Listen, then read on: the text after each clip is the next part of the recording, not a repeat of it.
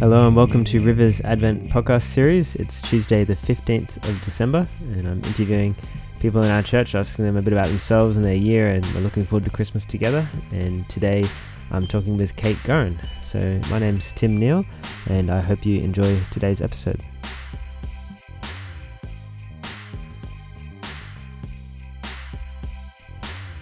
Awesome. So hi Kate, how you going? Yeah, pretty good, Tim. How are you? Yeah, I'm going good. Yeah, thanks for coming in today. Could you just tell us a bit about yourself to start with, just for anyone in our community who doesn't really know you? Sure. So I'm Kate. I'm 25. I've been attending Rivers for approximately 11 years. I'm a veteran. It's been a while. I am a teacher. I'm a primary school teacher mostly, although this year I've been doing relief work, so I haven't been doing like the full-time classroom teaching. I love music. I love, a good meal. I run a prayer and worship ministry. Just need to include the fact that I love good food. I feel like that's a big detail. I love Gilmore Girls. I probably have watched through all the seasons, I'm going to say about 25 times. Oh, wow. Yeah, I started when I was 14, so before it made it onto Netflix, I was already a Gilmore Girls buff. I have 3 brothers, 1 dog, 2 parents. Favorite color is green. I think that's enough. Yeah. No, that's good. Thanks. No, that's good. Lots of information. Awesome, yeah, and just wondering if you can tell us a bit about how the year's been for you. There's lots of changes and lots of things happening in 2020. Just, how's it impacted you and, how have you grown with it and encountered the Lord this year as well? So I'm an extrovert and so coming into isolation, it was a bit bizarre, but as well as being an extrovert, I love to do things and I love hobbies, and so it was kind of like a good opportunity for, even though I'm an extrovert and I couldn't see people quite as frequently as I normally would, it kind of like it freed up all of this time for me to actually do things like watch YouTube videos, to learn how to draw and bake things that I wouldn't have baked before, and even just like clean areas of my house or my room that I've never cleaned before. So it was both a positive and negative experience. I was pretty lucky, I'm lucky I live in Australia and in Queensland where we didn't have to go into that, Melbourne level lockdown. But when we did go into lockdown, I suppose I did enter into that like worldwide panic of what is going to happen to the state of the world. I also went into like my own self panic of, well, what am I going to do?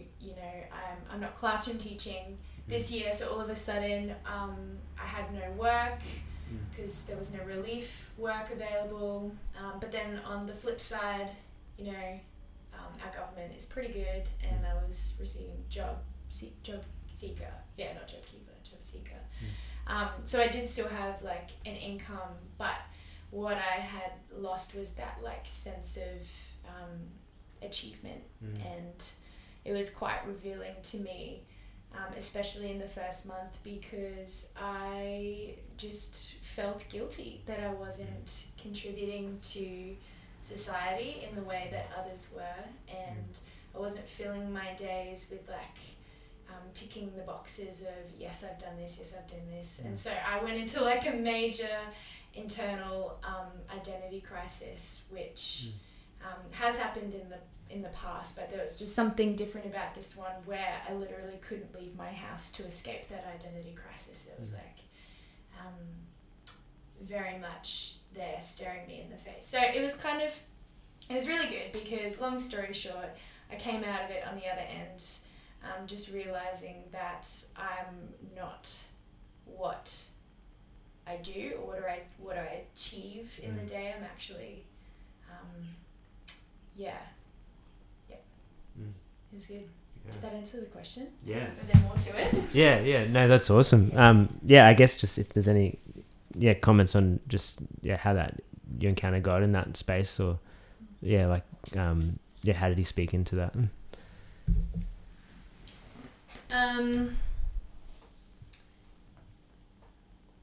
He met me in, he just met me every day in the mundane. And it's funny because I used to write a lot of songs back in the day, and this year, and then I had to stop because I was writing songs for all the wrong reasons.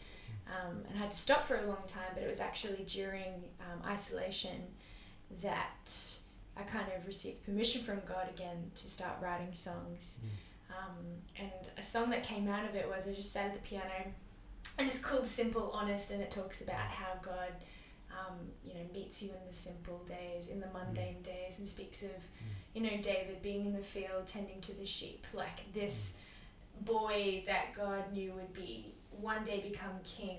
God chose to keep him out on the field by himself doing the simple mundane, and that's where David would have probably had the most incredible encounters with the Lord. It was that beautiful secret place time.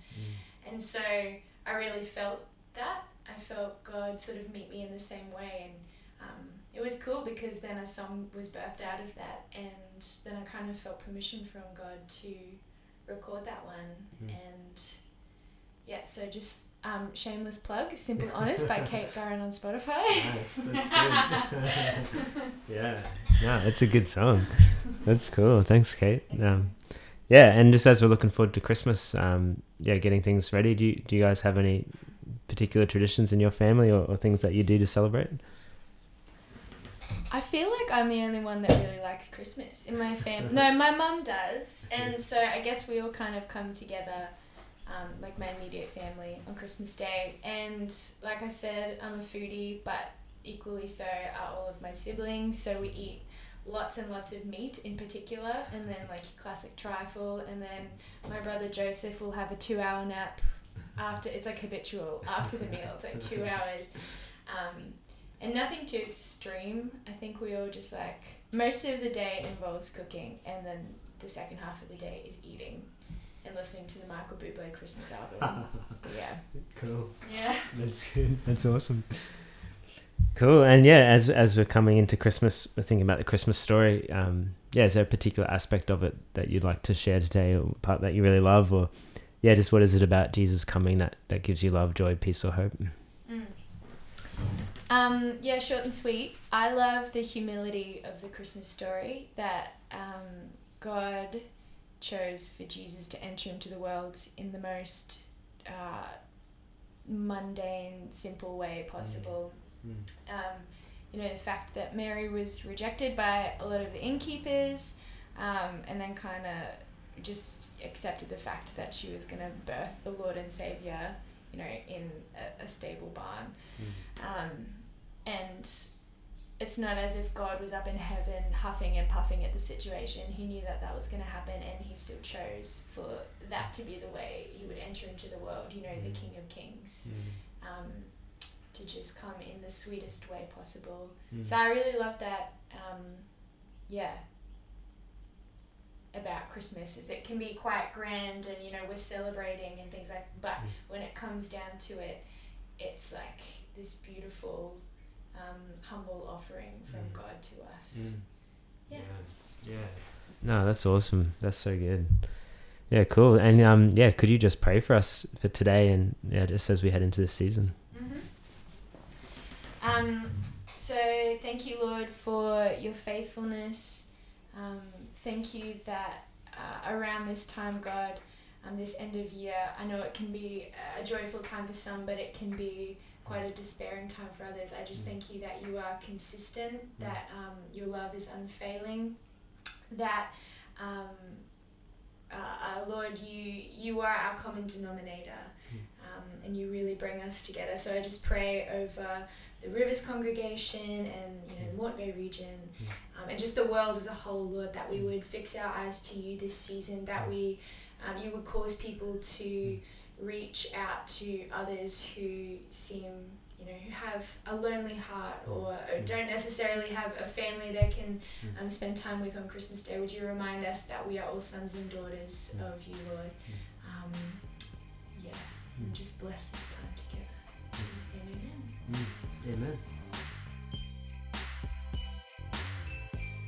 Thanks so much for joining us today. If you do want to check out the song that Kate mentioned, I'll put a link to it on the post on Facebook and on the website. It's called Simple Honest by Kate Garran. Great song. Encourage you to check it out.